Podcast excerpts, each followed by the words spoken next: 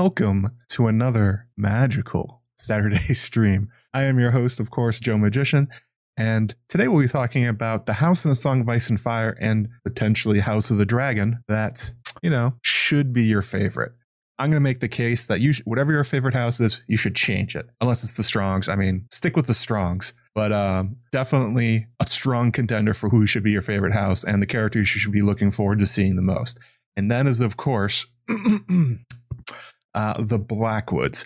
Those raven feather cloak wearing old god worshipping Riverlanders with their dead weirwood and an outsized effect on Westeros with many fascinating characters and heroes. And that's all before we even talk about their most infamous son, a three eyed crow and god of the weirwoods, Brynden Rivers himself. Of course, a Blackwood, sort of half Blackwood. There we go. Um, the Blackwoods managed to have their beaks in just about every important event in Westeros in a way that seems almost magical. And that might be the right word for the raven haired wizards and bowmen of the Blackwood Vale.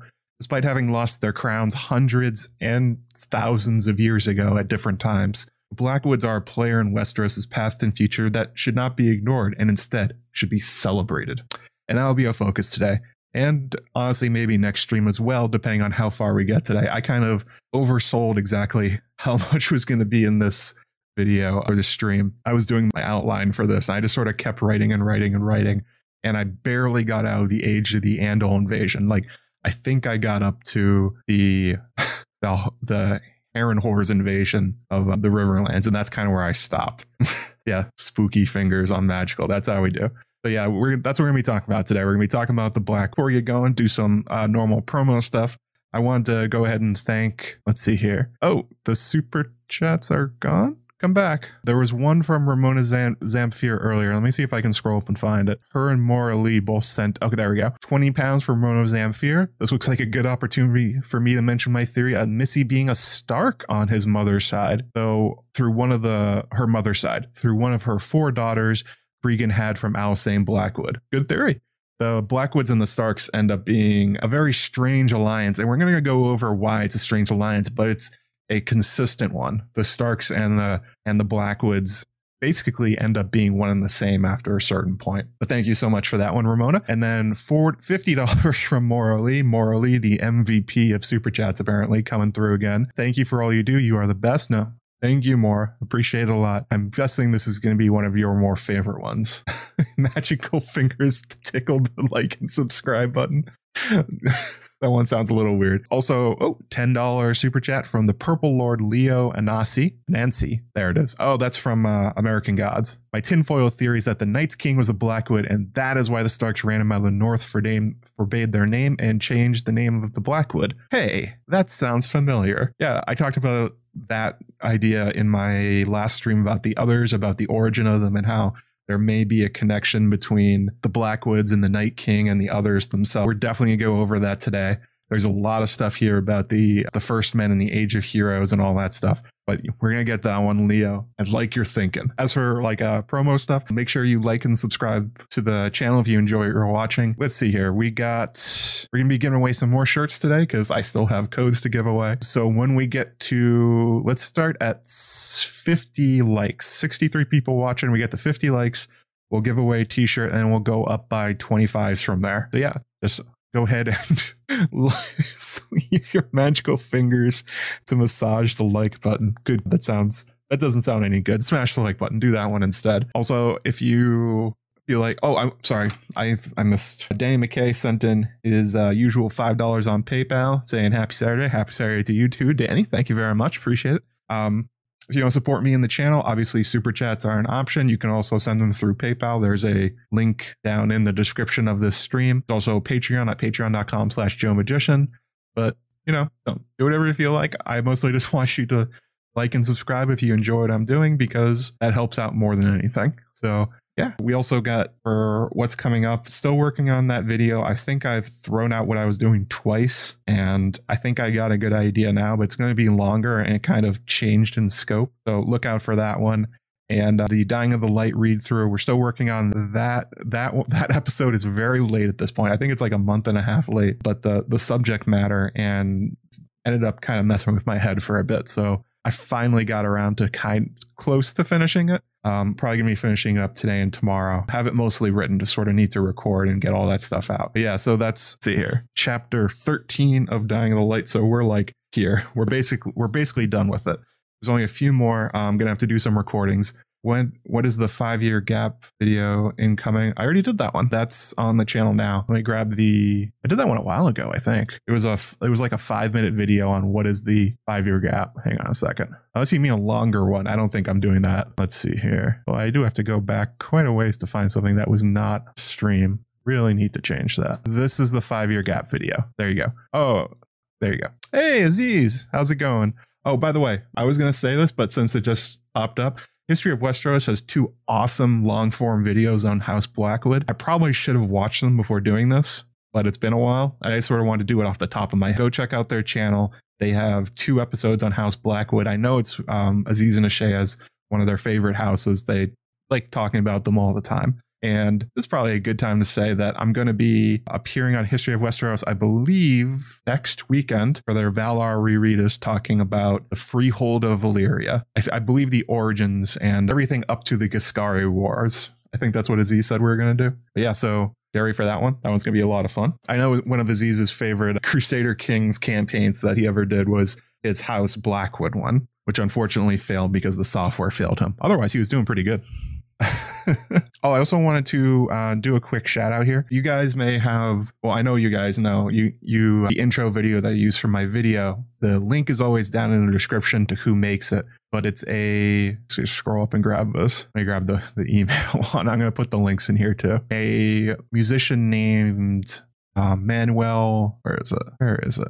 Oh, this is an it's in a different email. I'm sorry. I was like, I gotta find this one. I'm just gonna I'm gonna give a shout out to the guy because he's been his music is just incredible, and he launched a new website where he's giving some away, others available for licensing, and um, really talented and good to work with. His name's Manuel Senft. Where did he send this to? Oh, okay. That's why I can't find it. It's in this other email. He's responsible for the spooky bassoon at the beginning of the video. He clarified what the instruments were. He said it's mostly a bassoon in the beginning, and then there are some woodwinds and different strings that are coming in. Here's the link to his music archive. Archive. If you're a content creator in any way, if you have podcast, YouTube channel, or anything like that, I would highly recommend checking out his stuff. A lot of it is Creative Commons or for free is with attribution. He also will license it if you're a money making operation. I've had no problems with him. Great stuff. And obviously, the spooky bassoon has been a pretty significant part of the channel. So I wanted to thank, well, he calls himself Manu. Thanks, Manu. Um, weird that I know two Manus. But yeah, thanks Manu for the music for all these years. Hope you guys check him out for it. He he makes he makes some really great stuff. Oh, super chat from Jenna S. Ten dollars. First time catching a live. Sorry if I'm late. Not late at all. I'm running late. It's actually the opposite. Big fan of your videos and your garden on Instagram. That's right. Uh, garden is coming back uh, on the Growing Strong YouTube channel once we're gonna start the seeds soon. House Blackwood is super dope.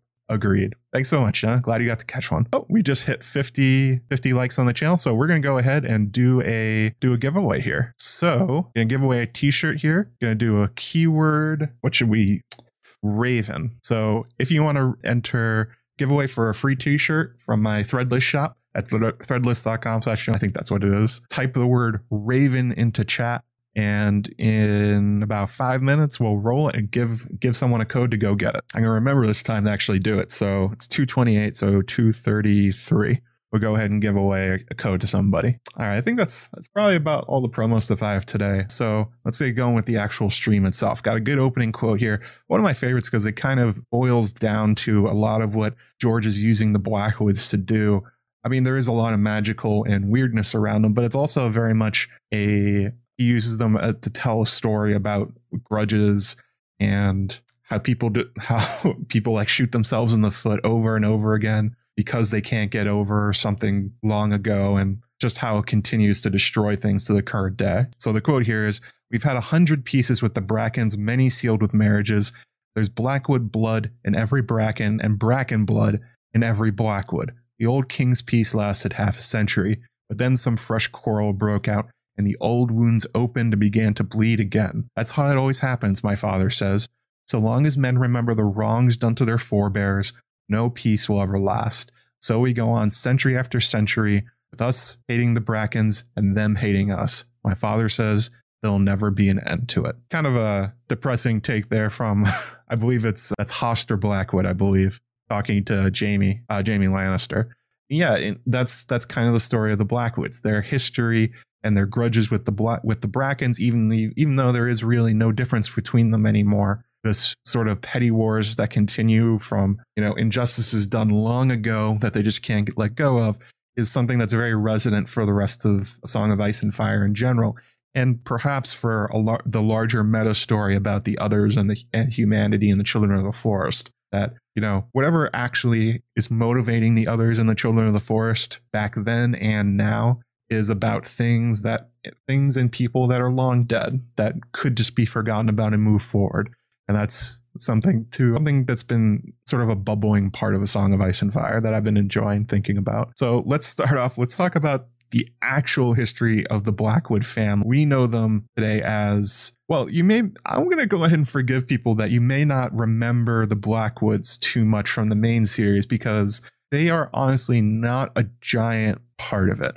You see Tytos Blackwood, you see his children, they're part of Robb Stark's army. But otherwise, except for Jaime's journey to go forge a peace, with the Blackwoods out after they have held out from supporting Robb, they they have been largely off the page. Obviously, Bloodraven is a Blackwood himself, but that's not really how he's presented in the story. He's more presented as part of the Children of the Forest than he is like an active part of House Blackwood. So we're just going to quickly go over who they are and we're, we're going to roll through this. So the Blackwoods themselves are a prominent ancient power and powerful Riverlander house notable for being one of the very, very few old gods worshiping houses outside the north at this. There are rumors that there are old god worshiping houses that are not the Blackwoods, but they generally keep them keep themselves about what they do, and it's nowhere near as open as the Blackwoods. Largely because they fear reprisal from their uh, Faith of the Seven neighbors. Or yeah, it, that tends to be that's actually one of the problems the Blackwoods end up having throughout the series and their and their history is this kind of religious war that um kind of bumbles bumble bubbles up over and over again. Noobs, yes, smash the like and subscribe button. All right, let's see here. We got 20 people entered. Last call for type Raven in chat if you want to live your win yourself a um free t-shirt from my threadless shop. Don't like how biased George is towards the Blackwoods. I'm not sure if it's biased. He just really likes them. It's it's, it's his story. He can write whatever he likes with it. All right, here we go. We're gonna roll this. See who wins. John Silver. Congratulations, John. So you can message me on Twitter. You can just DM me or you can email me at askjoemagician at gmail.com. I'll send you a code. You can pick up something from my threadless shop. Way to go, buddy. Wild cards. What are you doing? Nobody likes wild cards. Only George likes wild cards. So anyway, back to the Blackwoods themselves. Them being the only old god worshipping house basically outside the north sets them up just at a basic level as being strange and something to pay attention to and part of that part of the reason for that is that even though they are a riverlander house they are not from the riverlands they are a exiled house from the north that long ago journeyed down and settled themselves in the riverlands and the history of why that happened is is a little obfuscated the Blackwoods themselves don't really say what happened. The Northerners don't seem to remember at all what happened. It's it's a very strange. It's almost a little mystery that George presents, where he's like, he gives you this basic info about the Blackwoods that they are an old god's house who used to be from the north and no longer are. What ended up happening there, and he sort of sprinkles in different little stories and legends and stuff like that, and sort of invites you to solve the mystery of the Blackwoods. What ended up happening? Why are they down in the Riverlands? Why aren't they in the north anymore? so the story goes that the Blackwoods, when they were from the north, originally held the lands known as the Wolfswood. The Wolfswood itself is a giant, giant forest in the north to the west of Winterfell, going all the way from Sea Dragon Point down to about the northern edge of the, the Barrowlands. It's it's a giant forest, maybe the biggest in Westeros, and supposedly the Blackwoods used to rule it. They claim that they were driven out of the Wolfwoods and the North themselves by the Starks, the Kings of Winter. No real explanation of why. What did they do? What was the crime? And why were they like run off instead of exterminated like the Starks did to so many of their enemies? And well, they, honestly exterminated a lot of their enemies or they made peace with them. What did the Blackwoods do that made them exiled? That that's really unusual for the North. It's this kind of strange story. they disagreed with the Starks on which side of the heart tree to hang the entrails of their enemies. Well, no, you're not not super far off from what I think happened. So they were driven out from the north, they migrate south, and they end up in the Riverlands, kind of the inverse of the Manderleys. The Manderleys are driven out from the the Reach, end up in the far north, swear themselves to House Stark, and establish themselves there. So what exactly happened here? And I think one of the main stories I think that kind of informs what's going on here is the story of the Warg King. We talked about him in the last stream about the others and their origins and what they really want. Just a refresher of who the Warg King is, this is from the World of Ice and Fire. Chronicles found in the archives of the Night's Watch at the Night Fort before it was abandoned speak of the war for Sea Dragon Point, wherein the Starks brought down the Warg King and his inhuman allies, the Children of the Forest. When the Warg King's last redoubt fell, his sons were put to the sword, along with his beasts and green seers, whilst his daughters were taken as prize by their conquerors. All right, so let's go ahead and break this down. Let's talk about this. So obviously, the human, inhuman allies, the children of the forest. So we're we're being told that there's a connection between the Warg King and the Children of the Forest, and there's definitely a connection between the Blackwoods and the Children of the Forest. Obviously, they are old gods worshippers. That's kind of a really basic one, but it's also all the ravens about them and some other weird things that they do like the the raven cloak their sigil has a weirwood on it themselves. A blood raven is a living example of their connection to the children of the forest. So it does seem that there's kind of this weirdness that there's there's an unusual connection between the children of the forest and the blackwoods. And the same you can see here at the warg king when he was driven out of the north. So warg king is it's a wolf skin changer but they are skin changers. And oftentimes skin changers are green seers. And we see from that quote that yes, they did have green seers as well. Members of the Warg King's kingdom of his family were green seers, skin changers, and wargs. Compare that back to the Blackwoods, that sounds pretty similar. We know that the Blackwoods seem to have that kind of weird magical connection, kind of seem to have a lot of skin changers among their midst like known or unknown. And there's also the idea of Sea Dragon Point. If you're not a particular geography nerd of A Song of Ice and Fire, that that place doesn't really mean a lot to you. But if you look at the map, it's actually the very northern part of the Wolfswood. The Sea Dragon Point goes down through Glover Lands all the way down to the Wolfswood with after apparently the Blackwoods lost the Wolfswood to the Starks, Starks kept a lot of it for themselves. They gave the rest to the Glovers. And Sea Dragon Point has sort of just existed since then as this place of ancient destroyed strongholds, that kind of thing. It's been sort of it's been sort of left to rot. But the the there's they're right next to each other. They basically are the same thing. And when you look at what's actually at Sea Dragon Point, you see that there are weirwood circles of trees. There's a lot of bogs and hills, which are heavily associated with the children of the forest the ancient destroyed uh, strongholds, and it's basically been left to what to go back to the wild. There's basically nothing there, which again speaks to the Starks essentially kicking whoever lived there out. And I think that makes a very easy connection to the idea that perhaps the Warg King and his family or some of his followers are the very same people that ended up going south and settling in the Riverlands and becoming known as the Blackwoods. It, it's it's just it just makes sense. It just it clicks so nicely. Oh, let's see here. At a hundred likes, we'll give away another T-shirt. So go ahead and slam that like button if you guys are enjoying what you're hearing. But then you also look back at what the what the Stark said to the Warg Kings.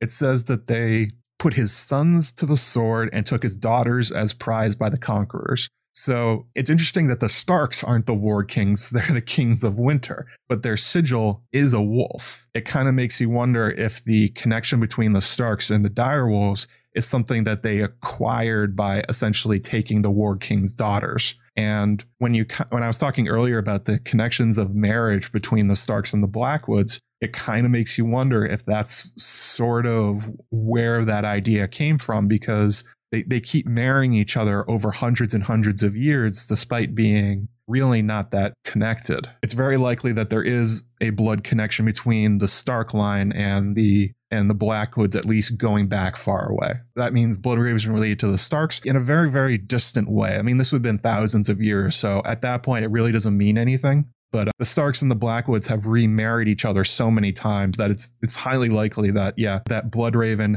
on some level has some Stark DNA rolling around in him. George is not very good about keeping the exact family trees together, but it's it's very common. It's very likely. And it's also likely that on the other side that all the Starks are Blackwoods. So I think that part and I think there's another way you can back this up.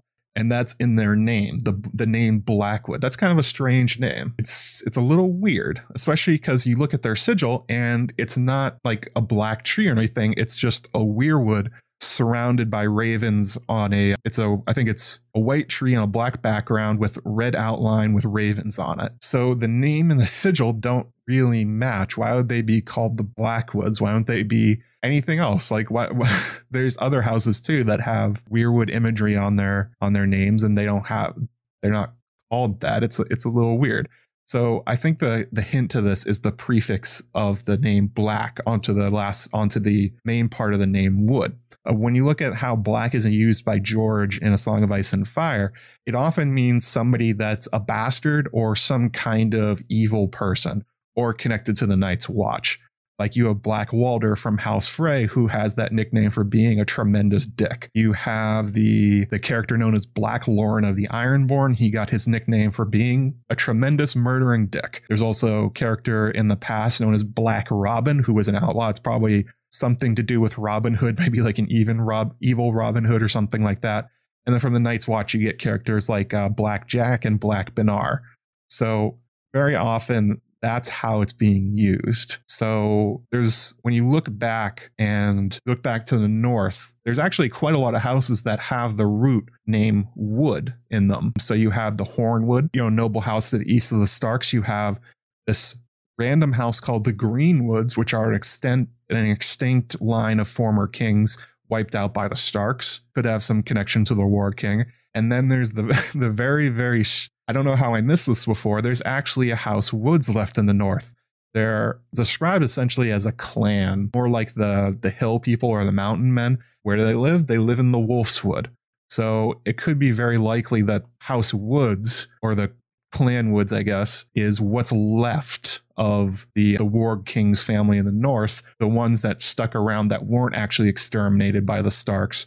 And the quote unquote Blackwoods, the ones that went south, are those that ran away from the Starks during the during the conquest of the Warg King. I think you can make the case that all these houses may have the sort of a shared lineage going back to maybe House Wood or House Woods or something like that. Because you see that same kind of thing happen. Like the Starks have the Starks have branched out themselves in the same way. There's the House Karstark, which is a an offshoot of House Stark named after Karlon Stark eventually creating their own house named after him. And then, of course, you had in White Harbor, you had the Grey Starks, who were sort of a, not, I think, a second son house that ended up allying with the Boltons to fight the, the main Stark house themselves. So the idea that there's a root name that gets added onto and ended up in else, elsewhere is a pretty common thing.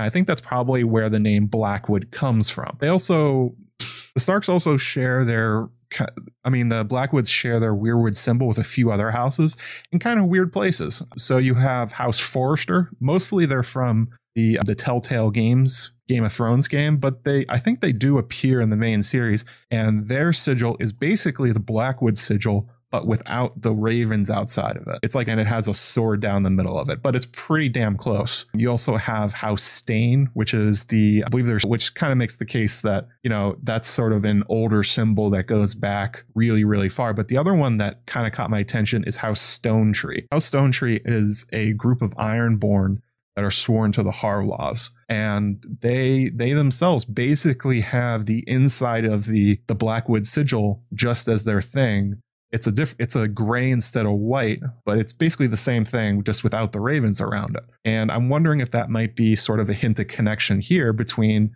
the Blackwoods, the Warg King, and Sea Dragon Point, because after the Starks drove the the Warg King out of Sea Dragon Point and presumably the Wolf's Wood as well, Sea Dragon Point was kind of left to left on its own. It's been conquered back and forth many times by the Ironborn because obviously there's no one left to protect it. It used to be occupied, it's no longer. So it's an easy place the Ironborn to land and then try to move out from there and conquer stuff. So the stone trees having this sort of weirwood symbol as their sigil may be kind of a hint that the Warg King had maybe made common cause with the Ironborn against the winter against Winterfell. That as the Starks were coming on to kill them, that perhaps they just sort of reached for whoever they had. And perhaps some refugees of the Warg King and his family ended up in the Iron Islands, or maybe there was intermarriage, or maybe they were taken essentially as thralls and salt wives, as we're told happened at the end of the end of the Warg King conflict with the Starks. It's one of those things that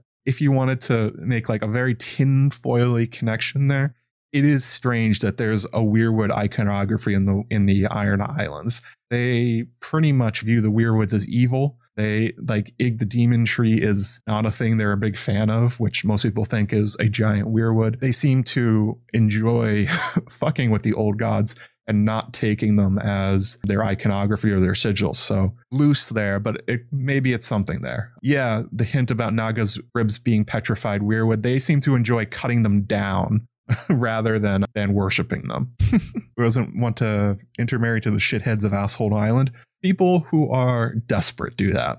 And the Warg King and his family were desperate. Sorry, I went on a rant there. Let me see what's going on in the chat. Oh, a super chat here from No No No No two Canadian dollars. Thank you so much. Sea Dragon Point Naga, a link to the Grey King. Yeah, that could very well be true. It would be interesting if the Grey King is a description of the Warg King, like a historical figure that got turned into a legend of some kind, or there's some sort of mixing there. Dr. Debunk the Wolfswood probably used to be called the Blackwood. Very well could be. After the conquest, maybe the name was changed. The Starks, yeah, the Starks didn't used to hold the Wolfswood. It, it made sense that they eventually took it for themselves because obviously it's kind of bad tactically to have a huge open forest that leads right up to your doorstep. But yeah, love the foresters. The foresters are good. They've got uh, some good history to them. The connection between the stone trees and like the Warg King and the Blackwoods, that's super tinfoil. There's like very little there. You can draw a connection if you feel like it, which I felt like doing. Uh, Melissa Blackwood, the women were called Blackwood because of their hair color. That's true. A lot of the Blackwood women got the nickname Black as well. Let me scroll up here. I probably missed some stuff. I sort of went off there. I was reading all this stuff and I was excited about it. Christina Keedle says, I think the fact that their thing is a Weirwood and Ravens is significant, like Ger- is raving a big old magic flag. Yes, exactly. Or just signaling from the jump that these are somebody to pay attention to, that there's something strange going on. Lord Joker, how do I donate? Well, there's a super chat button somewhere nearby on this on your screen. It's a little outline, I think, with a dollar symbol on it. There's also uh, PayPal down in the description if you want to give that way or there's patreon at patreon.com slash joe magician if you feel like donating those are the best ways to do it. I don't really care which one. It's up to you. Edward martin said group of the first men that never took to worshiping the old gods and spilled a lot of blood in the mainland. Yeah what we know about the the warg king and his descendants is that basically there's a void left in the wolfswood and i, th- I think it just makes a lot of sense that that void became partially the blackwoods. And I think you can sort of take these different stories and then weave them into a fairly fairly cohesive history of the Blackwoods in the North, what happened to them, why they ended up where they are. So just to quickly go through this, probably the Warg King of Sea Dragon Point, a member of House, let's say Wood or House Woods or something like that, who found themselves allied with the Children of the Forest. They probably had the sigil of a Weirwood, and they had an explosion in their family of skin changers and green seers that they essentially were creating a unnatural advantage for themselves over their neighbors as they were being gifted these powers from the children of the forest. You can imagine that maybe something like the current generation of the Starks, where like everybody's ending up a skin changer, everybody's developing these kind of powers very powerful thing to happen. And that they ruled from probably Sea Dragon Point all the way down through the Wolfswood. Naturally, because they're neighbors to the Starks, and the Narc and the Starks at this time are, as Maester Luwin called them, hard men for hard times. They are pretty warlike and they're up for conquest at basically all times. So being neighbors and the Starks are expansionists, expansionist conquerors, they end up in conflict. Something changes, something happens, and the Starks decide that they're not going to tolerate the the Warg King and these skin changers and all that stuff to the west of them. And they essentially declare total war on the family, on the Warg King and his allies. They end up becoming wiped out by the Starks. They lose the war totally. They catch every member of House Woods, what became House Blackwood, they could, and kill them. The women they caught, they probably took to maybe they married them to members of their family. That's that's fairly common or they made them servants or something like that. However, knowing that the Starks are essentially genociding the family out of existence, you can imagine that the ones who could ran away as fast as they could. They got the hell out of the north they knew the Starks were coming for them, so they run south. They end up maybe taking on the name Blackwood. They may have had it already. They make a, but they make their home far away in the Riverlands, finding this giant weirwood to base their new home around. They may have been guided there by the children of the forest and the old gods, as we know, a very strong connection between the two of them. Perhaps they had green dreams on where they had to go found their way to Blackwood Vale. I'm guessing the name it came second, that it had something to do with their exile stat their exile status, or perhaps Blackwood Vale already had the name and they took it, but I would guess it went the other way, that the name came with them, considering there's a bunch of, you know, wood names back in the north. But maybe all of them probably didn't go south. Maybe some of them went north too, as Bloodraven later would, and maybe seek out the children of the forest for help, as they are allies, and obviously they are skin changers and greenseers. Like, why not? Why not go seek them out? That makes a lot of sense. You'll notice, by the way, that this particular little story sounds a little bit like the uh, the Last Hero story, and the theory that Purple Lord Leo Anansi talked about earlier, and I talked about in my previous stream, is that these these descendants of the Warg King who may have ended up going north may eventually have become the others because they are the exact when you're looking for who would who among the humans would betray humanity for revenge who would take up the children of the forest on this kind of dark bargain to enhance their powers to get revenge on the north and the starks in particular the warg king seems to fit the bill you have angry people, bitter from losing their lands, their families being killed. You have they are already closely aligned with the children of the forest ahead of time. They're allies. They themselves have naturally occurring green sight and skin changer powers on their own. And yeah, it's it would be kind of easy for the children of the forest to essentially take these uh, these blackwoods that went north point them back at the Starks, empower them with magic, and say, go get them. Like that makes a ton of sense. Oh, thank you for the super chat. Uh, Lord Joker, 10 pounds.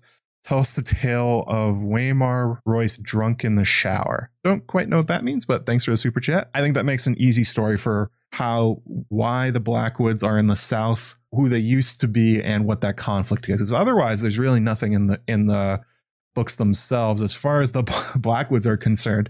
They just got kicked out, no good reason and would kind of make sense if they were if they tried to forget that part of their lives. So I think that uh, that sort of gets us to the Riverlands themselves. There's a lot more sort of the migration to the Riverlands and establishing themselves down there. There's a lot more sort of fog of history stuff going on here. As much as George talks about the Blackwoods and he loves inserting them to all his plots, he wants them to basically they pop up in every war and conflict you can imagine that vaguely involves the Riverlands we really don't know a lot about their history and especially how they ended up down in the down in the riverlands so what we do know is before the andal invasion hint hint others timeline of attack that i think it happened around the andal invasion just saying uh, the Blackwoods settle in what's known as Blackwood Vale. It would be unusual, honestly, if they didn't name it themselves, because most of the time when houses take territory or places from other houses, they don't rename it. Like even like you look at the Lannisters and Casterly Rock, it's not Lannister Rock, it's Casterly, named after Ca- after House Casterly. The Baratheons, after they took Storm's End, didn't rename it. It's still Storm's End. That kind of stuff happens happens all the time. It's very it's not common for a house to take something and then rename it they usually keep whatever name was already there. So I'm guessing that the Blackwoods themselves named it Blackwood Vale and it didn't go the other way. But who knows, lost the history. So Blackwood Vale itself is a heavily wooded valley in the Riverlands near the Red Fork, a little bit north of what would later become Riverrun, the seat of House Tully. It sits roughly between Old Stones and Riverrun, and also kind of central to the Red and Blue Forks. It's a very fertile valley That's what a vale is. A vale is a valley. Highly defensible and has this gigantic weirwood. So if you were looking for somewhere to settle, like if you were playing a civilization and you were trying to figure out a spot in the Riverlands that you would want to essentially settle in, Blackwood Vale is ideal. It has um has everything you want. Defensible, fertile, easy access to rivers, sort of sits in the middle of a bunch of stuff without really being there's a lot of buffers between the Blackwoods and different different parts of the Riverlands. Like they're not directly on the coast, they're not directly on the river, and it's easy for them to defend. Like valleys are relatively easy to do that with. First, Tosh Greens from Poland. My flight to Ukraine was stopped because of the invasion. Slava Ukrainia. Yeah, yeah, that sucks. Sorry, buddy. Hope Ukraine can defend themselves. Not to get all political, but of course, I have been doing that a lot on social media. But yeah, and you guys in Ukraine or that area, hope things work out well for you and all that. First live stream I got to catch in action. This is great stuff from Demadio32. Hey, thanks for coming. Glad you enjoyed it. But yeah, in terms of the migration south from the Blackwoods, Blackwood Vale as a location makes perfect sense. It seems like a great spot. Also, during this time, although later it becomes weird that the Blackwoods are the only old gods worshippers, when they did this, everybody else was old god worshippers because they were all first men. So they would have had no problem fitting in and finding their own little spot in the Riverlands. Just another word old god worshiper, perfect. We all are. What's the problem? No problem. Everything works out. There's also during this time very little kind of united kingdoms as we would know them in the current time. There's hundreds of petty kings. Everybody's calling themselves a king. So it's not like they had to fight off a giant force in order to get themselves lands. It's essentially a bunch of smaller, weaker petty kings that could feasibly be fought off by one house without needing needing help from anybody. And although this is in the ancient times, like there were Westeros was less populated than it is now, but it wasn't so unpopulated that you could just sort of walk in and take an entire valley for yourself. You probably would have had to take it from somebody. So you're sort of setting it up that the Blackwoods probably had to take Blackwood Vale from somebody. Oh yeah, good call, uh, Leah Rubenfeld. It is close to Old Stones. It's south of Old Stones, which is the ancient home of the Mudds. So it's it's fairly likely that if you're talking about how did the Blackwoods get established in this area? It may have been through House Mudd itself. They may have been vassals to House Mudd at some point. But we're going to get into that here because we're going to talk about the Brackens. The Brackens finally come into the story. The ancient and historical fight between the two of them House Bracken and House Blackwood, the Hatfields and McCoys of Song of Ice and Fire, the guys that just cannot stop fighting no matter how many times they make peace. Oh, um, by the way, one more person hits like, we're going to give away another t shirt. Uh, 112 watching, 99 likes. Slam that like button, and one of you can get a um, free shirt from my threadless shop. Oops, sorry about that. So the Blackwoods, uh, this is sort of what I was talking about with like the fog of history going on with the Blackwoods. They don't have an explanation for how they came into possession of Blackwood Vale. As far as the Blackwoods are concerned, it's always been theirs. They just kind of showed up and said ours, and that that was the end of it. The Brackens tell uh, a very different tale. The Brackens say that they were once kings who had their crowns usurped by their disloyal vassals. Hmm. Oh, there we go. You guys hit it. So let's let's do another giveaway. Keyword this time will be weirwood. So if you want to win a free t-shirt from my threadless shop, go ahead and type the word weirwood to, to be entered. And when you look at the geography of this sort of this area around the red and the blue forks, Stonehenge and Raventree Hall are basic are neighbor. They are basically they sit on opposite sides of the red fork of the Trident. The the Brackens and Stonehenge on the south side, Raventree Hall and the Blackwoods on the north side of the river. And if the Brackens ever were kings, as they say they were, it's fairly likely that the the lands the black hole the blackwoods hold would probably be a part of it. But there's there's differing tales about this. The the blackwoods and the brackens disagree about who was first and who was king and who was vassal and all that stuff. So there's two quotes here. So this is coming from the blackwood side. It is, my lord, the boy said, but some of our histories were penned by the maesters and some by ours, centuries after the events they purport to chronicle. It goes back to the age of heroes. Blackwoods were kings in those days. The Brackens were petty lords, renowned for breeding horses. Rather than pay their king his just due, they used the, the gold their horses brought to hire swords and cast him down. So the Blackwoods make the case that they were the kings and the Brackens were rebellious vassals that screwed them over. From the Bracken side, this is what they say. That seemed to satisfy Lord Jonos. We will be content with whatever portion my lord thinks fair. We may offer you some counsel, though. It does not serve to be too gentle with these Blackwoods. Treachery runs in their blood. Before the Andals came to Westeros, House Bracken ruled this river. We were kings, and the Blackwoods were our vassals, but they betrayed us and usurped the crown. Every, black, every Blackwood is born a turncloak. You do well remember that when you are making terms. So they both say the same thing about the other. We were kings, they were vassals. What what's the truth here? What ended up happening? And I think when you look at the history of the Blackwoods and sort of looking at what we were talking about earlier about the exile from the north and the Blackwoods needing to find somewhere to live, I'm gonna I'm gonna take a stab at this one and try and give the true history of what happened between the Blackwoods and the Brackens. So in another you guys want about two more minutes and we'll complete the giveaway. Type Weirwood in chat if you want to win one. So here's my guess. I'm gonna be a I'm gonna be a, uh, disloyal to the Blackwood fandom, I guess. I think the Brackens are probably right or more right than the Blackwoods. Don't don't revolt at me. I'm sorry. I'm sorry to all the other Blackwood fans out there. I think the the Bracken story is probably more true. I know this. Let me explain before you know I get destroyed for this take. The reason is the Blackwoods, as told through the history, not even like trying to tinfoil anything and not trying to try to connect things. We're told that the Blackwoods are latecomers to the Riverlands, that they used to be from the north, got exiled and came south to find lands. And as I said, early Westeros was emptier than it is now, but it's not empty. And as refugees from the north, the Blackwoods would have had no lands themselves, and they probably didn't have a lot of military might. We're talking about people that were running for their lives. So that's not a group that has a lot of military power.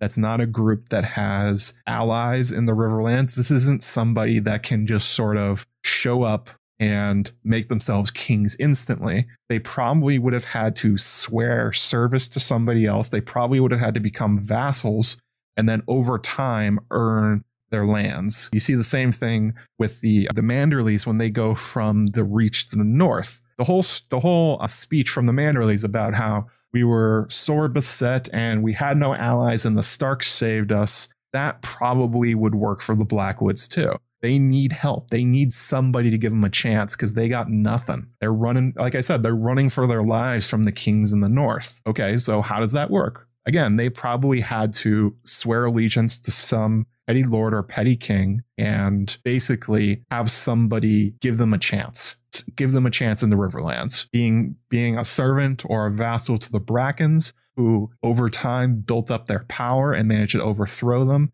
that makes a fair amount of sense. Liet Rubenfeld earlier suggested the Mudds That may have been true as well.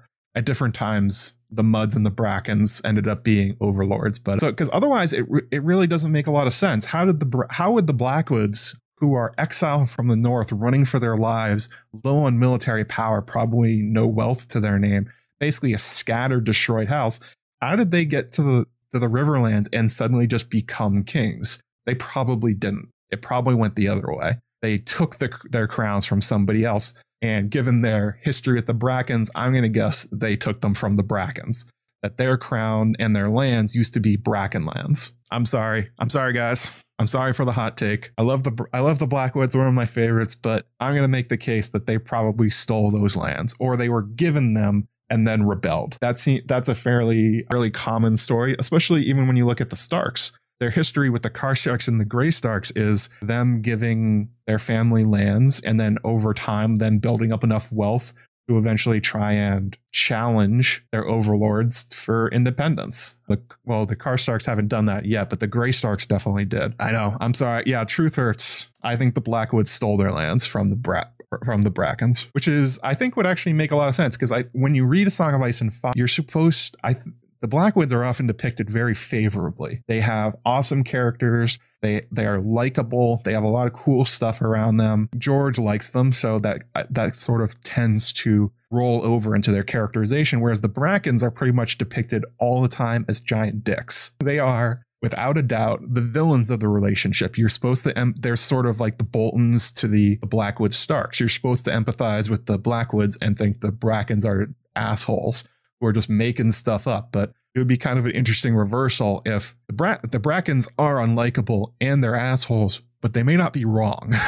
they may have a legitimate point about the Blackwoods stealing stuff from them, but it was so long ago. And it's especially strange that the the Blackwoods basically just don't have an explanation of how they got there. The Brackens do. They said we were here first. This was our lands. We were kings, and our vassals took us from it. And then the Blackwoods just went like, "Yeah, that happened to us too." Even though we showed up later than everyone else. Blackwoods becoming kings, like Rome, where every random Etruscan passing through was given the crown before the Republic was formed. I don't know much about Roman history to know if that one's right. But you like Bittersteel? There are people who like Bittersteel. Oh, I'm sorry. Let's do. Let's roll a giveaway. There we go. Don't know how to pronounce that one. Mm, Mirts to me, Mirts me. Not sure on that one. Congratulations, though. You can send me a DM on Twitter or you can email me at askjoemagician at gmail.com and I'll send you a code. You can pick up your free shirt from the Joe Magician shop. We'll do the next giveaway at 125 likes. Got 110 now.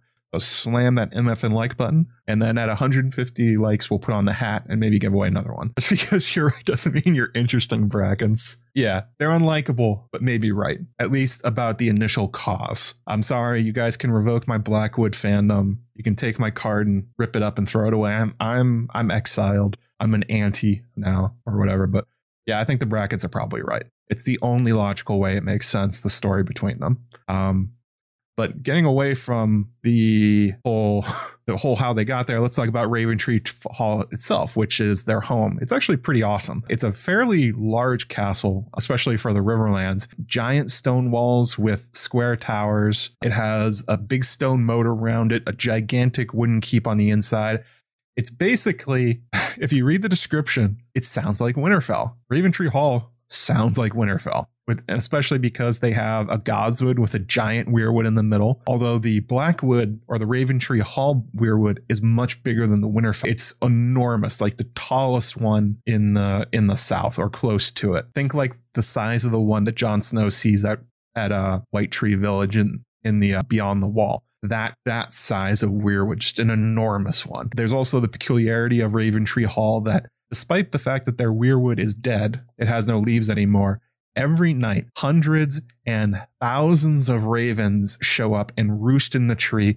And they've been doing the same thing for thousands of years. Every night, thousands, hundreds of ravens show up and sleep in that tree. This doesn't happen basically anywhere else. No idea what's going on here, especially for a dead weirwood tree seems a bit strange. Like, I don't even think we've seen ravens in the weirwood at Winterfell, but here, a dead one in the south, all the ravens every raven in the area decides this is where they sleep at night, which may be a connection back to the children of the forest. The idea that ravens are often a preferred vessel for dead greenseers. They like flying. And there's also the stories about, you know, the raven the ravens used to be able to talk, and that when Bran uses his powers to touch a bunch of ravens' minds, he often feels dead green greenseers inside the ravens themselves. So it's kind of strange, but less strange when you consider it in, in terms of connections to the children of the forest. But yeah, this this may be what's going on. There's kind of a mystical connection there. That's canceled. I'm sorry, guys.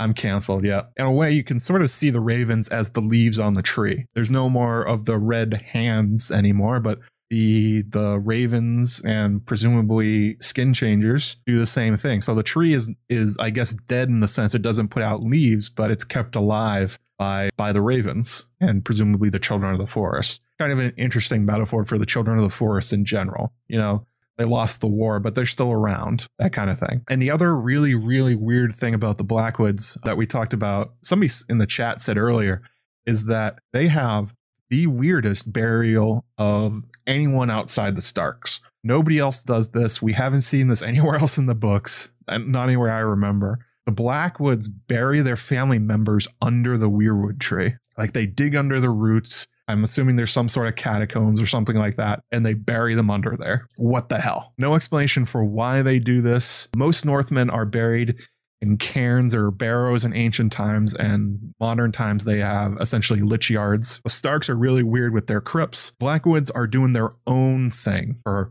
no discernible reason. Although there maybe is a discernible reason if you look at different examples. Basically, what they're doing is they're giving their dead to the weirwoods, to the to the old gods. And we know that human sacrifice in old god religion was a huge thing. That was an important part of the practice. They would uh, slit people's throats and let the blood wash over the roots basically in order to water or feed them. We know that first men used to cut out entrails and essentially put them throughout the trees as kind of an offering to them. So in a sense, the Blackwoods give over their dead, their souls and bodies to the Weirwoods. Creates, again, with the Raven idea, you can sort of see the Ravens as kind of like the dead members of House Blackwood that have become the Ravens and stick around while their bodies are in the ground, that kind of thing. Well, I mean, I guess it's not like technically human sacrifice if they're already dead, but they are giving over their corpses. They're giving the tree sustenance through their through their family members. And we know from especially White Tree Village village up in the north, when Jon goes through there, he looks inside the mouth of the giant weirwood. And apparently, what the people there do is after they sacrifice people to the tree, they put their, their bodies and their bones inside the mouth. So this is sort of a similar sort of ritual. I think it all works to basically create the idea that this is like the human version of Children of the Forest and what they do with their dead when they die, that they go into their trees, body and soul, that kind of thing. Again, this is very much tying it all together the idea of the Warg King, the connections to Children of the Forest, the magical weirdness of the Blackwoods, this burial practice, and the the ravens that roost there every night makes makes kind of a dramatic but not explicit point about their connections between them, which I think is kind of cool by George. So let's talk about the wars with the Brackens. As I mentioned above, after whatever happened with the founding of Blackwood Vale and Raventree Hall, the Blackwoods and the Brackens have fought endless amounts of wars over and over and over again, skirmishes, peaces, marriages, the whole thing. They generally fight over a few different parts of the land sitting between them. There's obviously the Teats, the name of them, depending on which side of the Brackwood, Bracken and Blackwood uh, feud you sit on, which are essentially a set of hills. Another place called Battle Valley, and then there's Black Buckle Village. And I'm going to make a prediction here. This has to do with Dunk and Egg and eventually the story of the village hero. I think Pennytree has been fought over many times by the Blackwoods and the Brackens because Pennytree sits between the Teats, which is part of the thing that they fight over. And if you remember from Dunk and Egg, Dunk's mentor, the knight, Sir Arlen of Pennytree, is that's where he's from. One of the future stories that we're going to get from George, he he says at some point, is going to be called the Village Hero. And there's also the idea that some point Aegon or Egg from Dunk and Egg, who eventually becomes King Aegon, he does end up marrying Betha Blackwood, so he's going to have to meet her at some point. And it, George has such an interest in the Blackwood and Bracken civil wars and the feuds between them. It would make a lot of sense if he ends up having Dunk and Egg literally go there and see it on the ground. Like in A Dance with Dragons, we literally get both sides of the conflict told to Jaime Lannister. So George has it on his mind. Are we back? Are we back? I just had a connection. My internet just died. Are we there? Okay. Okay, cool. I don't. What was the last thing I was saying? I don't know exactly when it cut out. And I'm sorry, Aziz says he doesn't have anything between his teats. All right. I'll just put a penny there, buddy. Just ha- just wear a necklace with a penny on it, and you will have the penny tree between your teats. I think I was talking about Village Hero and how we may, may end up going there. No sternum. Yeah, Aziz. Man with no sternum. Um, yeah, so I think that would make a lot of sense for what ends up happening there. That the Village Hero will be about Pennytree, and it will focus a lot on the Blackwood and Bracken feud. We'll see it on the ground from Dunk's perspective. Betha Blackwood will show up. She'll meet Egg. He'll be at the point where he's no longer a kid. He'll probably be 17 or 18 at that point. So maybe interested in girls at that point, which he's not now. And yeah, George has a lot of interest in this. So I think that would make a lot of sense. Village Hero, Pennytree, on it now if we ever get there. So the actual wars with the Brackens are said to start about 500 years to 1,000 years before the Andal invasion, which is of course a big part of the feud. I said the quote at the top, but yeah, the they keep fighting back and forth across the Red Fork. Somebody takes this village, somebody takes that valley. They fight to get it back, then they fight again to get that back. Somebody offends another member of the family. It's at a certain point, it doesn't really matter who was who took what from who. it's essentially just an like an endless list of grudges, just nonstop grudging between the two families where they sort of don't even remember what they're fighting about anymore. Like even if the Brackens think that they should have Blackwood Vale. They had it so long ago and it's so far out of memory. It's like, what's the point? But it's one of those things that lords end up fighting over. They think they have claims to things and they want them back. And especially after the Blackwoods built up Blackwood Vale and the surrounding areas, it actually be- it became very valuable. So both of them basically see the other as their antagonists that the Blackwoods could finally go back to being kings if they could just wipe out the Brackens and take back their stuff. Brackens feel the same way, which is actually George comments on that in a little bit. We'll get to that. if a penny is smaller than a penny tree, well, no, penny tree is named that because there's a tree that they nail pennies to for some reason. I never really got that one. I don't really know what's going on there, but George very much wants to show us Pennytree at some point. Dunk thinks about it a lot, so I imagine it'll be coming up. So let's talk about the Blackwoods and the Andal invasion. Like I said, we're not, we're not, I don't think we're going to get to the modern times in this stream. We're probably going to have to do another one. So we're going to do a very too long didn't read on the Andal invasion. The Andal people invaded from Andalos and ended up pushing themselves into the Riverlands. It's very likely that the Andals were pushed pushed out of their lands west by the Valyrian or one of the other sort of empires in the area at that time. Maybe the Giscari, although they're probably kind of far away. Valyrians make the most sense, or Proto Valyrians, or something like that. Long story short, the Andals have to leave Andalos. They decide to get on ships and go west to Westeros. So at this time, one thing you have to remember about the Riverlands is that all throughout their history, they are extremely divided. They nobody takes control for long kings and empires rise and fall, houses rise and fall, lines of kings last like two generations and fall apart. This is very, very common. And this is kind of true for the rest of Westeros, where there were very few large overlords as we would know them, where they held giant regions and had lots of armies and they were all united, like behind the Gardeners or the Durrandons or the Lannisters. Much most of them had much smaller territories. They eventually expanded. So when the andals show up they don't find themselves with a united front of powerful kings and kingdoms that they have to knock over. Instead they find sort of just a bunch of local shitheads who all hate each other and don't want to help each other do anything so they initially have quite a lot of success knocking over these small kingdoms but as the andals start making progress and they start chopping down weirwood trees and dethroning people and taking their kingdoms. The first men finally get it together and go like, all right, well, we got to do something about this because we like our stuff and we don't want the Andals to take it. The major king of this time was was uh, King Christopher. Christopher the fourth of House Mudd called himself the king of the rivers and the hills. So this is basically ruling from old stones and this would have been most of the trident and a lot of the hills the hills themselves refer to the hills on the south side of the Vale, the Vale, well, the Vale of Arryn, as it was called at this time after the Arryns conquered it from the Royces. So it would have been like the neck downwards towards the Trident, the red and the blue and the green fork, hills in that region, and maybe going a little bit east towards what's known as the Crown Lands. And notably during this time, the Brackens and the Blackwoods kind of look at each other and go like, we're going to lose everything if we keep fighting each other. So we got to do something about the Andals. They team up they actually team up. They forge an alliance and they do the same with the other kings of the rivers and they end up saying, "All right, we're gonna we're gonna do this." Before the Andals, there was I thought Justman came after. Hang on a second. Let me look up the Justmans. I was gonna talk about them later, but I thought it was after the Andal invasion. Yeah, no, the Justmans came after this, so we're gonna talk about that later. Christopher Mudd and the rest of the kings of the rivers try to put up a defense against the Andals and sort of don't they lose this one. Seven Andal kings unite. They defeat Christopher. They end up capturing him and beheading him. And the Brackens and the Blackwoods lose at the Battle of what's called Bitter River. Kind of a cool name. Kind of want to see that one. This would be a really good time frame for like a spinoff or something like that, especially with the Blackwoods and the Brackens. But make a long story short, the Andals make make great waves into the Riverlands and basically the first men have to surrender, and, and in particular the Brackens and the Blackwoods.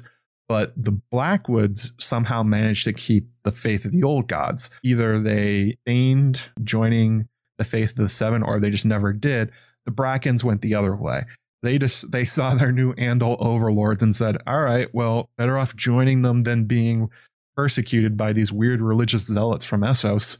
So we're Faith of the Seven now. Also, this may have probably few, fueled more of the feud between the two families because a major reason for the Brackens to convert to the Faith of the Seven is that so they got favor from overlords and different kings in the area you know to forge alliances and to make sure they have common ground between them. So the the blackwoods found themselves increasingly isolated and especially in wars it may have been more likely that they lost territory and was given over to the brackens which then they ended up went to war to get back and blah blah blah blah blah. Goes back and forth. And yeah this really only increases the the rivalry between them because when you think about how they think of each other after the Andal invasion, remember they are allies. They lost, and the Brackens completely flip to the other side. They embrace the Andals, they embrace the faith of the Seven, give up the old gods, give up their former allies, and say we're on we're on these guys' side. We're all in. So the Blackwoods now consider the Brackens traitors not only to their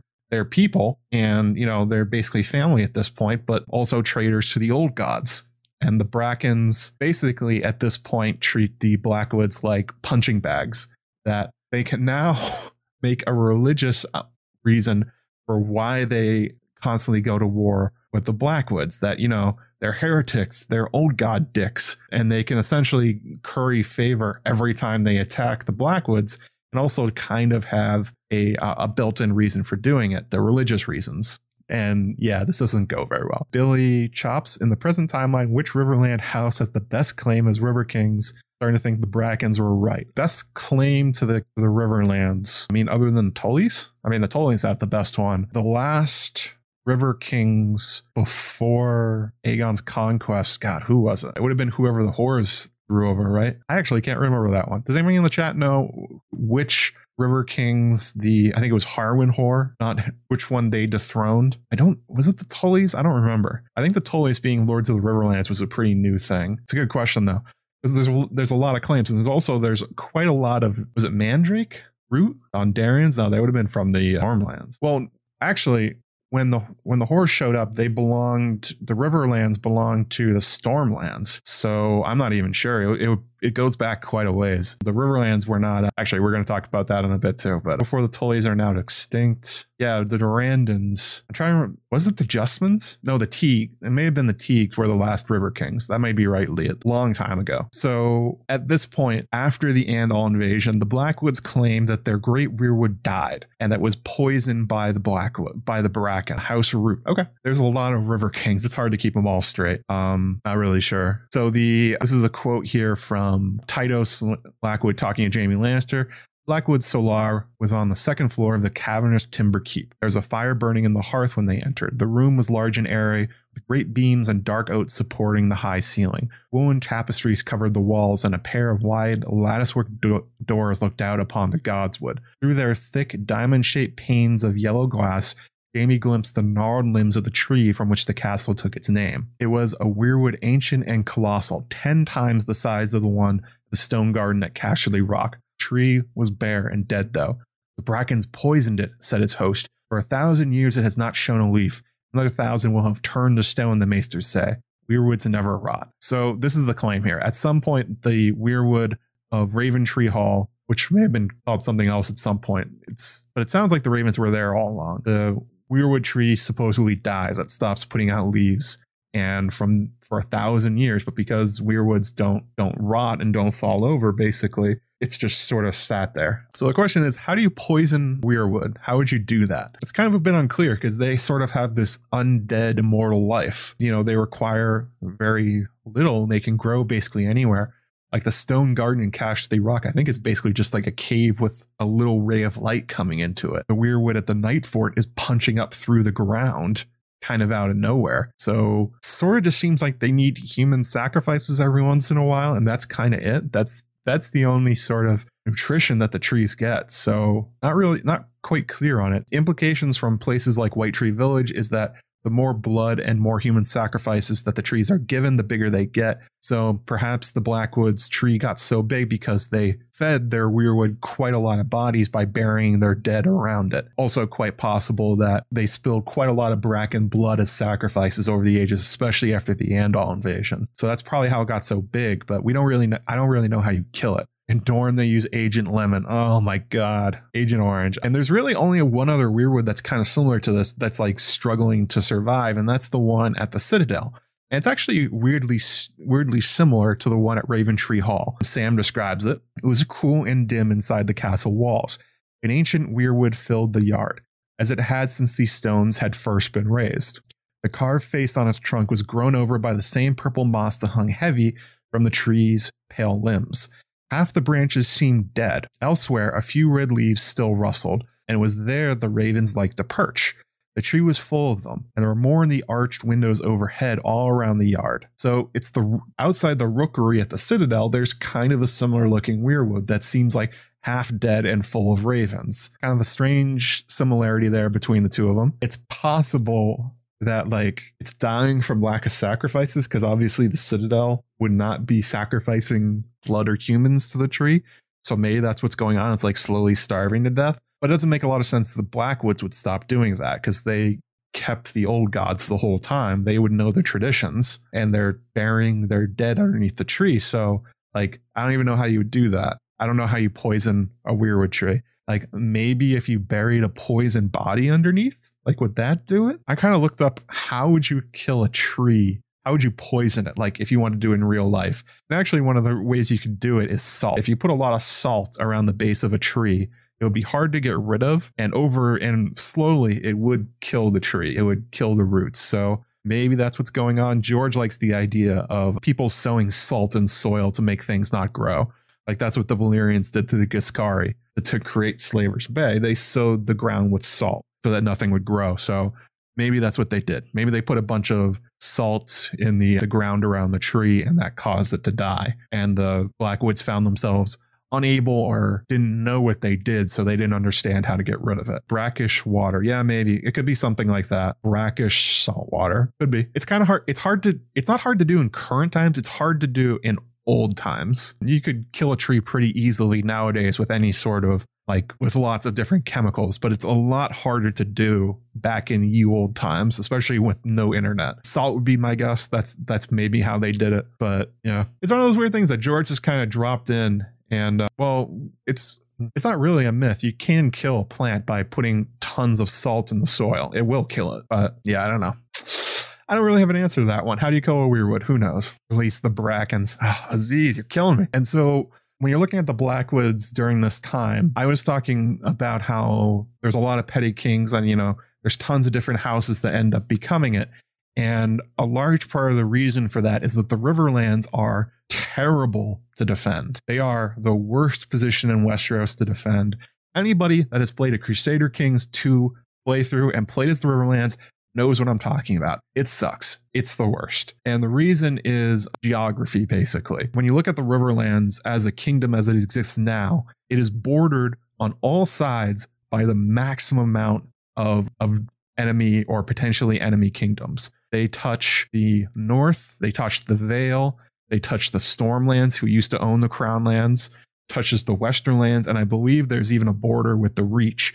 So at any time, the Riverlands could have as many as five or six enemies on all sides. And that's ignoring their Ironborn, who are right there. They are right there. So the reason the Arryns in particular have been so stable, and also you're looking at the Dornish in the north, is that they don't have a lot of land based enemies around them. You know, the Vale basically only touches the Riverlands. There's there's some overlap with the Crown lands, but it's not a lot. The north is separated by the neck and also, you know, the they they fight with the north over the Three Sisters a few times. So that's kind of it. Dorne really only has a border with the Reach and the Stormlands, and even that it's a heavily protected one by mountains. Anybody can march into Riverlands at any time from any direction. So, what they end up having to do a lot of the time is the Riverlanders have to make alliances with some one of their many potential enemies in order to hold off the others that ends up dragging them into quite a lot of conflicts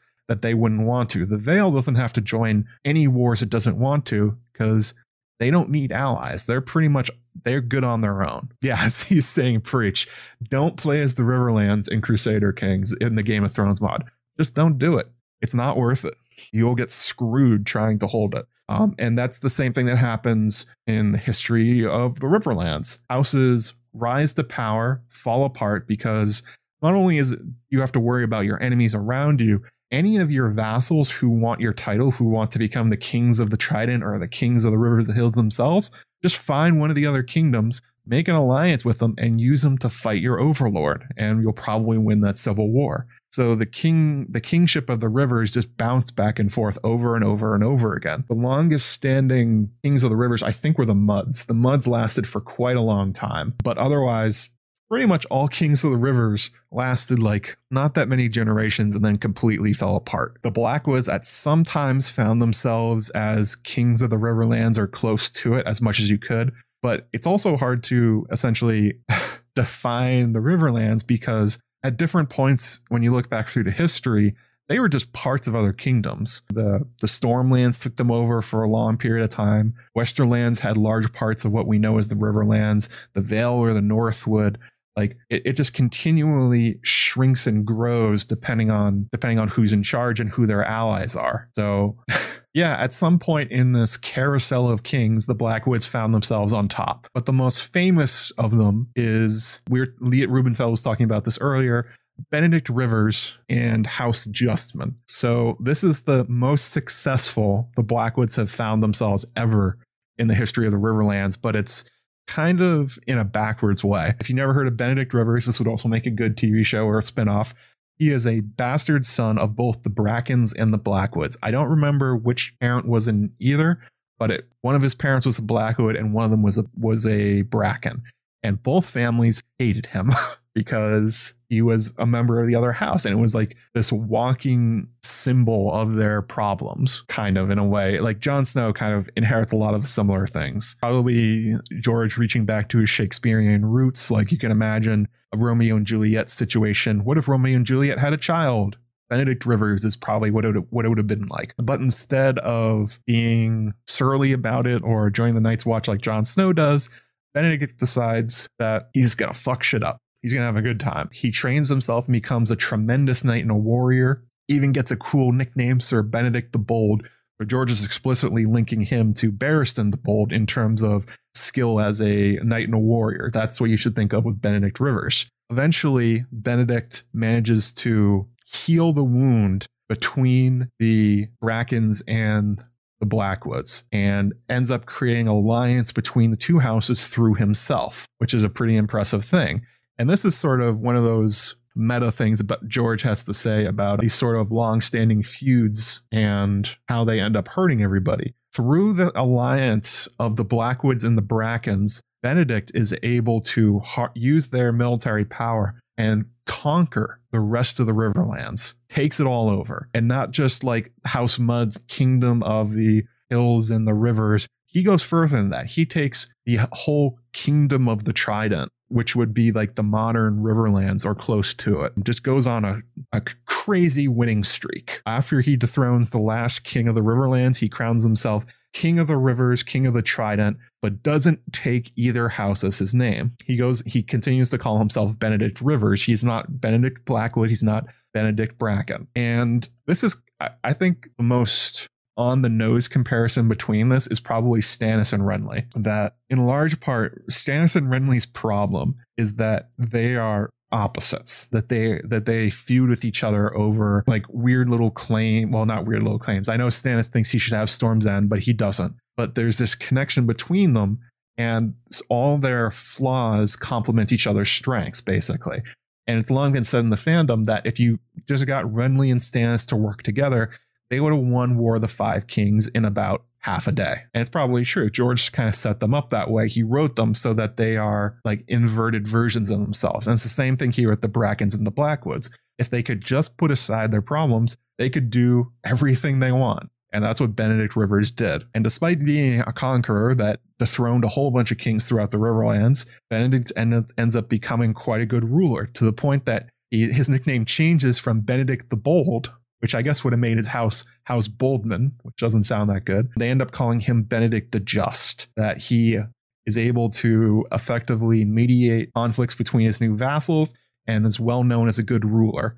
So he likes the nickname and decides instead of being a Blackwood or a Bracken, he's he's going to name himself House Justman. Actually, I have a pretty cool sigil. It's essentially a scales of justice. A good one. The Justmans end up surviving against all odds for about 300 years, which is really long on the Riverlands. 300 years as kings was in the Riverlands is basically unheard of. It doesn't happen since the Mudds. Bastard unites the Riverlands, become king. Sounds like very much foreshadowing for Jon Snow. Definitely, George loves the idea of that sort of unusual character that's that straddles both lines and ends up becoming healing the wounds between them and sort of emerging from that into power and glory. Like Jon Snow's sitting with one foot in House Targaryen, the other side House Stark feels very similar here to Benedict Rivers. That he may be the the link that ends up creating the alliance between them. Did I make a video about Starks having strong blood in them? Yes, I did. Yep. Worked with Crowfoot's daughter or Disputed Lands on that one. And I, I kind of like that meta thing about this that how the story of Benedict Rivers really works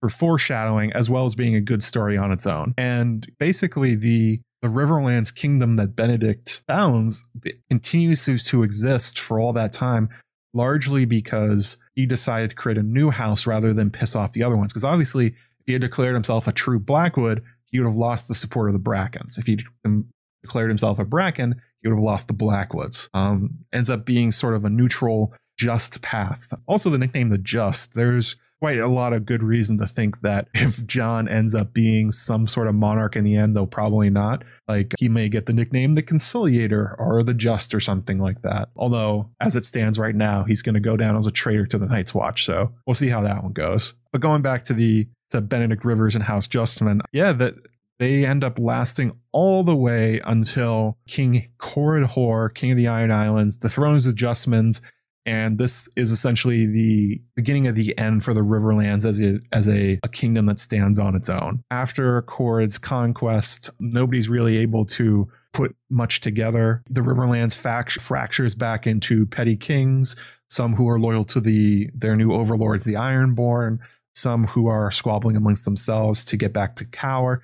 The alliance between the Blackwoods and the Brackens breaks down, so that power that power block in the center of the Riverlands is gone. Kind of sucks. Benedict the Just did a good job though, as good as anyone can do in the Riverlands. Actually, the the Blackwoods falling out of power is kind of an interesting one. Before last time that they tried to become kings of the Riverlands after the Justmans was through Lord Roderick Blackwood.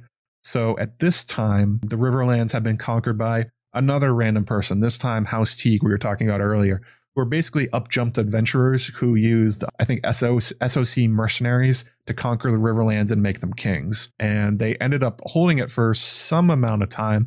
I don't think it was particularly long, but basically the Riverlanders thought of the Teagues like most of the Reachmen think of the Tyrells, that they didn't deserve to be there. So the Blackwoods essentially like I talked about earlier, looked outside the Riverlands for an outside ally that they could make in order to overthrow the Teagues and take back the Riverlands. And Roderick Blackwood found it in the Stormlands. At this time, the Stormlands were still ruled by the Durrandons. Why is House Justman an Andal house then? The Brackens intermarried with quite a lot of Andals, so I'm guessing that's what's what was going on there. King Arlan III Durrandon of Storm's End. Roderick marries his daughter, Shiera Blackwood. Hey, look, a Shiera and a Blackwood. What do you know? To King Arlan and basically says to marry my daughter, and then we'll use that alliance and we'll overthrow the Teagues and make the Blackwoods the king of the Riverlands. And maybe down the road, maybe your maybe the your children with Shiera will like take the Riverland. Maybe we'll merge our houses more, that kind of thing. Basically, just makes finds an ally to do it for him. And uh, super chat from uh, Kieran Grant, ten dollars. Interesting to ask you. Just keep talking. That I can do. I can keep talking for quite a long time. Thanks for the super chat. Appreciate it, buddy. So that's what ends up happening. The, the Stormlands go to war with House Teague.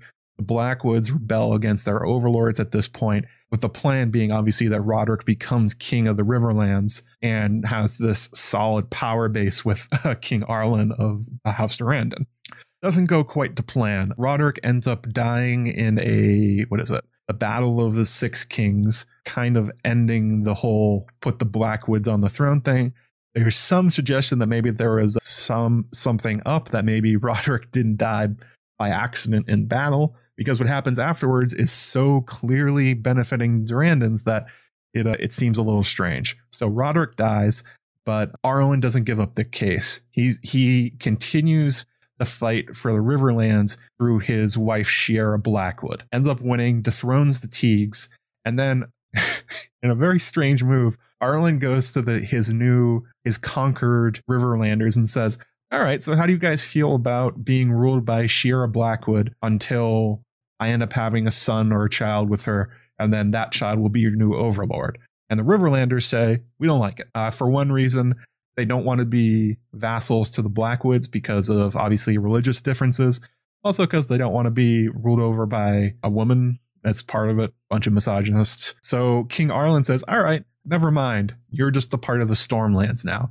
And that's kind of how it stayed for a long time. The Riverlands stopped being independent and were just a part of the Stormlands. It's actually one of the things the Targaryens kind of reversed when they took power is they the crown lands were norm were not a thing. The Crownlands were a part of the stormlands, and so were the riverlands. When Aegon broke Argilac Durrandon's back and took away and took Storm's End, he broke it up into three different kingdoms instead of the one it was. Although there was some Harrenhal did take it and turn it into part of the Iron Islands at one point, but he never he didn't return the riverlands back to the storm kings and that's kind of the last time the the blackwoods really had a chance to jump up into power since then they've sort of just been serving one lord after another fighting the brackens not really getting anywhere and not really coming close to taking a throne, but not not directly, I'll say. Oh, Aziz, you guys are making videos with Amanda? Ooh, that'll be exciting. Talking about you already did giants. What are you gonna do next? We do we doing a video on snarks?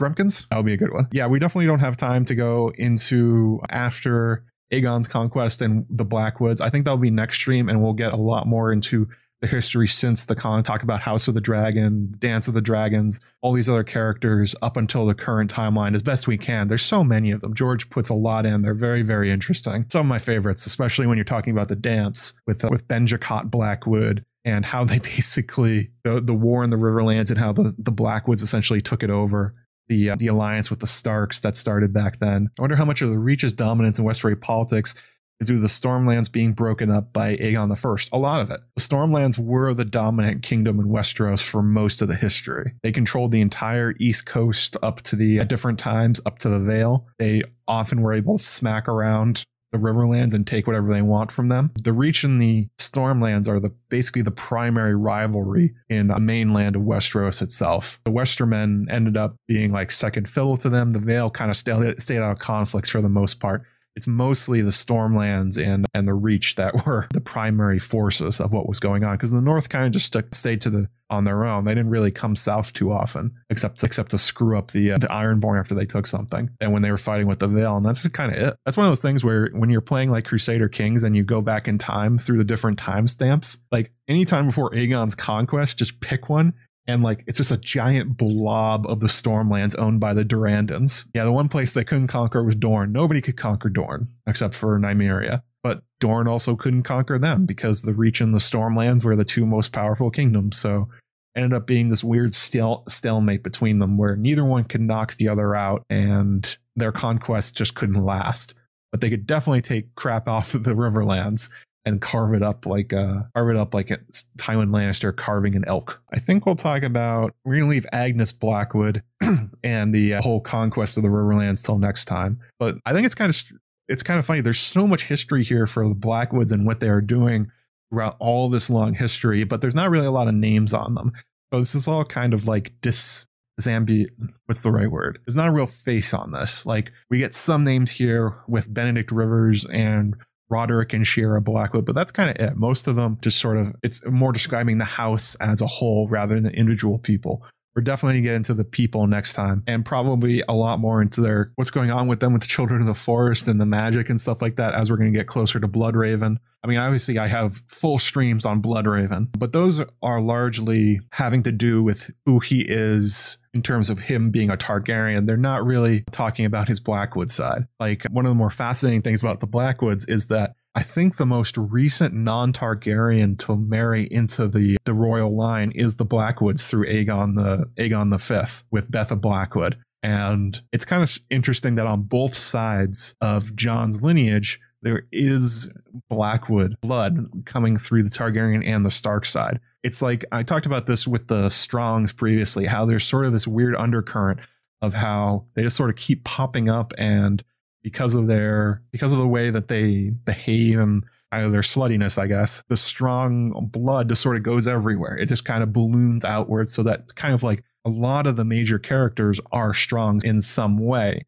whether or not they know it or not. But the Blackwoods is like the official version of that, where their bloodlines and their marriages have been so stable and so good for them in particular that it's hard like George just keeps having major characters that are tangentially related to the Blackwoods. Like when you're talking about Bloodraven and Bran, that's the connection they share. The direct connection is that they both um, are related to the Blackwoods. Yeah, an interesting connection to the Blackwoods and the Manderleys. They're kind of inverses. I think that's why uh, History of Westeros did them both. I think they did the Blackwoods and the Manderleys because you can sort of use one to inform the other. George writes them as mirrored stories. So whatever you don't know about the history of the Blackwoods, you can probably grab from the Manderleys and vice versa. Now, yeah, two generations of incest ever Aegon the Fifth, the Dayne blood from Aegon's mother. That's right. It goes Targaryen, Targaryen, Blackwood, Dayne. That's Dany's history and Jon's history going back. Well, Jon also has the added Stark. So that's going back four generations. I know some people think that that's like a plan that they're trying to like genetically birth a savior. I, I, I tend to think of it in terms of just being like a neat factoid but it is definitely something that for some reason the Starks are all skin changers right now. Um, not really sure. Yeah, that's true, the dude. We're all related to Charlemagne or Genghis Khan. Choose which one. Never made the connection between Bloodraven and Bran. You said they're both kin. Well, distantly related, very distantly related. But yeah, they do share. They're probably like third or fourth cousins, something like that. I forgot the last time. Well, it may be further back than that. I'm trying to remember the last time the Blackwoods married into the Starks. Was it Cregan? Cregan Stark may have been uh, when he married Black Aly. That's probably the last common ancestor they would have, but that's it's not that far back. That's only a couple hundred years, even proving the family tree. That would be that'd be weird. I don't know why we would do that. And of course, the Targaryen family tree is more like a Targaryen pole. It's not really a tree, just kind of this one line of incest going down. Yeah, the Hour of the Wolf. That would have been the last time. So that would have been 150 years roughly before the start of the current story. Bran and Bloodraven are relatively closely related through the Blackwood line. Jon and Bloodraven too. On both sides of Jon's family, he's related to Bloodraven through the Targaryen and the Blackwood side. Ned's grandmother was a Blackwood. So that would have been Cregan's wife, right? Hang on a second. Let me look this up. Let me see the House Stark family tree. This is sort of what I meant at the beginning, where we are talking about like the weird ways that the Blackwoods keep showing up. This is one of the ways where when you look back at family trees, George just keeps throwing Blackwoods at primary characters. So Rickard, Edwyle, Melantha Blackwood, and Willem. Oh, so that's the most recent one. That's not that far back. So that's one, two, three, four generations back, Bran and Jon would be related to the Blackwoods. And before that, you have Regan and Black Alice, right? Yeah, Alysanne Blackwood. Although I forget if that line, where that line ended up going. Something similar to, I'm not going to try and pronounce that one, but yeah, a lot of Dune connections there. Oh, my stomach just rumbled, so I think I'm probably going to go eat lunch. I think that's probably it for today. Probably be back in, well, in two weeks I have to work, so three weeks we'll be back for another stream. And next weekend, you can check, catch me on History of Westeros. We'll be talking Valyria, I think. Let me check the the dates on that one. Well, Aziz is watching, so I'm guessing on the sixth. I think I'm so we're going to come on. Didn't get as far as I wanted, but this was one of those times. Again, like I said at the, tar- at the start of the stream, that I just started writing my outline and like reading through the World of Ice and Fire and seeing this stuff, and just kept finding interesting things about them. And I think that's kind of indicative of how George feels about the Blackwoods. There you can sort of tell which houses and which lines he has passions for because he continually reinserts them into his story. The Strongs are like that, and the Blackwoods are both like that. You can tell he has a real fondness for them and that he continually wants to use them in different ways, especially when, like, if we're talking about the potential village hero. I mean, that would definitely involve the Blackwood. That would involve the Strongs, likely through Dunk, and then you have the Targaryens and it's like it's all pulling around these different families so if and definitely in terms of if you want to try and pick a house that george will definitely continue developing in some way. Can't go wrong with the blackwoods. Yeah the 6th all right cool. Yeah check us out then. January oh march 6th whoa i forgot the month there. Beyond history of westeros. Thanks everybody for hanging out this afternoon. Thanks for subscribing and hitting the like button. If you guys want t-shirts make sure you send me a dm on twitter or email me at askjoemagician at gmail.com I'll send you guys your codes. I hope you all have a happy Saturday and join us. I'll be back in three weeks and we'll talk about Blackwood's post conquest or actually no we'll start at the the uh, conquest of the ironborn of the riverlands the last one and we'll move forward from there. We'll be talking a lot more about house of the dragon dance of the dragons those kind of characters. So yeah look forward to that one. I'll probably make the stream ahead of time so that you can like put a like and a reminder on it. But yeah thanks everybody. Hope you have a good weekend